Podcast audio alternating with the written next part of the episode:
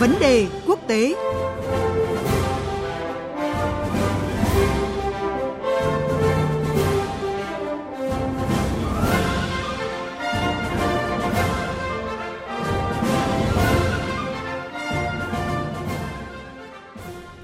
Thưa quý vị và các bạn, ngày mai 18 tháng 5, cử tri Australia đi bỏ phiếu bầu Quốc hội liên bang thứ 46 của đất nước. Cuộc bầu cử lần này tại Australia là cuộc đua giữa Liên đảng Tự do Dân tộc của Thủ tướng Scott Morrison và Công đảng đối lập của ông Bill Shorten. Tuy nhiên, kết quả các cuộc thăm dò dư luận gần đây cho thấy dù đã thu hẹp đáng kể khoảng cách ủng hộ, Đảng Tự do có thể đối mặt với nhiều nguy cơ trong bối cảnh chính đảng này bị chia rẽ khi đã ba lần thay đổi lãnh đạo trong vòng 4 năm. Trong khi đó, cử tri Australia cũng đặt nhiều kỳ vọng vào Quốc hội và chính phủ mới trong bối cảnh tăng trưởng kinh tế của đất nước đang có dấu hiệu chững lại. Chúng ta sẽ cùng phân tích câu chuyện à, bầu cử tại Australia trong cuộc trao đổi sau giữa biên tập viên Phan Tùng và phóng viên Việt Nga, thường trú Đài Tiếng Nói Việt Nam tại Australia. À, vâng, à, trước hết thì xin chào chị Việt Nga. À, thưa chị, à, cuộc bầu cử Quốc hội Liên bang vào ngày 18 tháng 5 có ý nghĩa rất quan trọng đối với cử tri Australia cho việc quyết định tương lai nền kinh tế nước này, không chỉ trong nhiệm kỳ 3 năm mà cho cả thập kỷ tới. À, vậy cụ thể, cử tri Australia kỳ vọng gì vào kết quả của bầu cử này thưa chị? Vâng, à, nếu nói về kỳ vọng của cử tri thì theo quan sát của tôi thì có thể thấy là mỗi nhóm độ tuổi, thành phần kinh tế hay là xuất thân đều đặt ra những kỳ vọng cho riêng mình trong cuộc bầu cử lần này.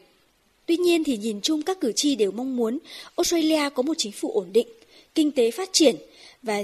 nhiều việc làm mới được tạo ra, lương thì tăng mà thuế thì thấp và chính phủ thì đầu tư nhiều hơn cho các vấn đề an sinh xã hội cũng như là sức khỏe.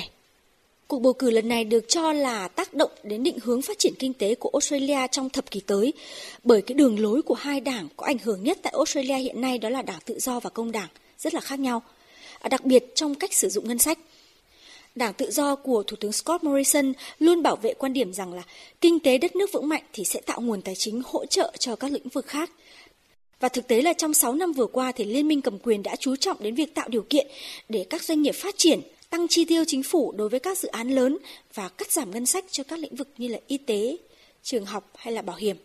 À, trong khi đó thì công đảng có thiên hướng tăng thuế đối với những người có thu nhập cao để tạo nguồn chi cho các lĩnh vực an sinh xã hội như là giáo dục, y tế mà họ cho rằng sẽ làm cho cuộc sống của tầng lớp lao động và trung lưu dễ thở hơn. Tuy nhiên cho dù chính sách của đảng thắng cử sẽ như thế nào thì trông đợi của người dân Australia sẽ không quá khác biệt. À, đó là mong muốn chính trường tương đối ổn định để tập trung các chính sách phát triển đất nước, à, là mong muốn về kinh tế phát triển và tạo thêm nhiều việc làm, rồi là giá cả sinh hoạt không quá đắt đỏ, đồng thời người lao động chăm chỉ thì có đủ khả năng để mua nhà. À, trước giờ bỏ phiếu thì cán cân ủng hộ của công đảng đối lập và liên đảng tự do và dân tộc cầm quyền đang à, so kè ra sao thưa chị? À, xin chị cho biết những điểm nhấn trong chiến lược tranh cử của mỗi đảng ạ. À, vâng, à, kể từ giữa năm 2017 cho đến nay thì tỷ lệ ủng hộ dành cho công đảng luôn dẫn trước so với liên minh cầm quyền. À, tuy nhiên càng gần đến ngày bầu cử thì khoảng cách giữa hai bên dần được thu hẹp và ổn định trong 3 tuần cuối cùng. Theo kết quả điều tra công bố vào ngày hôm qua cho thấy tỷ lệ ủng hộ dành cho liên minh cầm quyền là 49%, trong khi đó thì tỷ lệ ủng hộ dành cho công đảng đối lập là 51%. Mặc dù sự ủng hộ dành cho công đảng cao hơn, nhưng nếu xét về cá nhân thì cử tri Australia lại luôn dành nhiều sự ủng hộ cho Thủ tướng Scott Morrison hơn là lãnh đạo công đảng, tức là nghị sĩ Bill Shorten. Vì vậy mà đây được coi là cái cuộc đua vô cùng xít sao và cái kết quả cuộc bầu cử ngày mai vẫn rất là khó đoán. À, thậm chí vào lúc này thì dư luận bắt đầu đề cập đến khả năng là cả đảng tự do của Thủ tướng Scott Morrison lẫn công đảng của nghị sĩ Bill Shorten đều không có đủ đa số ghế cần thiết để giành quyền thành lập chính phủ của riêng mình. Trong ngày hôm qua thì trong bài phát biểu được cho là cuối cùng trước cuộc bầu cử thì Thủ tướng Morrison đã nhắc lại một số điểm mấu chốt trong chính sách của mình, đó là lấy kinh tế phát triển làm nền tảng cho mọi vấn đề. Bên cạnh đó thì ông cũng tái khẳng định sẽ giảm thuế và hạ thấp yêu cầu về tiền đặt cọc cho những người mua nhà lần đầu. Chính sách được cho là nhằm vào giới trẻ và những người lao động không có thu nhập cao. Trong khi đó thì lãnh đạo công đảng Bill Shorten thì tái khẳng định là sẽ tăng chi phí cho giáo dục, y tế và sẽ hành động mạnh mẽ hơn nữa để mà đối phó với tình trạng biến đổi khí hậu. Có những thông tin cho thấy là nền kinh tế Australia đang có những dấu hiệu trì trệ trong thời gian qua. À, đây có phải là bất lợi đối với liên đảng tự do và dân tộc ừ, hay không thưa chị? Vâng, đúng như vậy. Khi mà càng gần đến ngày bầu cử thì nhiều thông tin tiêu cực về kinh tế như là tỷ lệ thất nghiệp tăng lên 5,2% là mức cao nhất kể từ tháng 8 năm ngoái. Hay trước đó nữa là thông tin nền kinh tế Australia từ đầu năm nay không còn thặng dư như là năm ngoái, à, đang tạo ra những cái bất lợi lớn cho liên minh cầm quyền giữa Đảng Tự do và Đảng Dân tộc.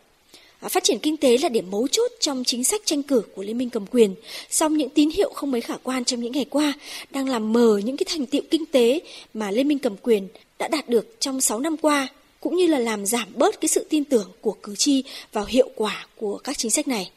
Bên cạnh đó thì cũng phải kể đến là hàng loạt các báo cáo của nhiều tổ chức về mức độ nghiêm trọng của tình trạng biến đổi khí hậu, cùng nhiều cuộc uh, diễu hành hay là lời kêu gọi của người dân về vấn đề này làm ảnh hưởng đến hình ảnh của các ứng cử viên thuộc Liên minh cầm quyền, đặc biệt là các ứng cử viên thuộc Đảng Tự do, lực lượng được cho là không tích cực trong các hành động đối phó với biến đổi khí hậu khi mà vẫn ủng hộ mạnh mẽ việc sử dụng than đá. Vì vậy có thể thấy là Liên minh cầm quyền đang tranh cử trong thế không thuận – song khoảng cách 2 điểm với công đảng không phải là lớn. Trong khi đó thì Thủ tướng Scott Morrison liên tục di chuyển nhiều nơi trong những ngày qua để mà thuyết phục cử tri. Vì vậy như người Việt ta vẫn nói, 30 chưa phải là Tết. Có nghĩa là kết quả chung cuộc chỉ có thể được khẳng định sau khi các cử tri đi bỏ phiếu vào ngày mai. À, vâng, xin cảm ơn phóng viên Việt Nga về những à, thông tin vừa rồi. Vâng ạ, xin được cảm ơn biên tập viên Phan Tùng và chị Việt Nga, phóng viên Đài Tiếng Nói Việt Nam thường trú tại Australia với những thông tin phân tích về cuộc bầu cử Quốc hội Australia sẽ diễn ra vào ngày mai.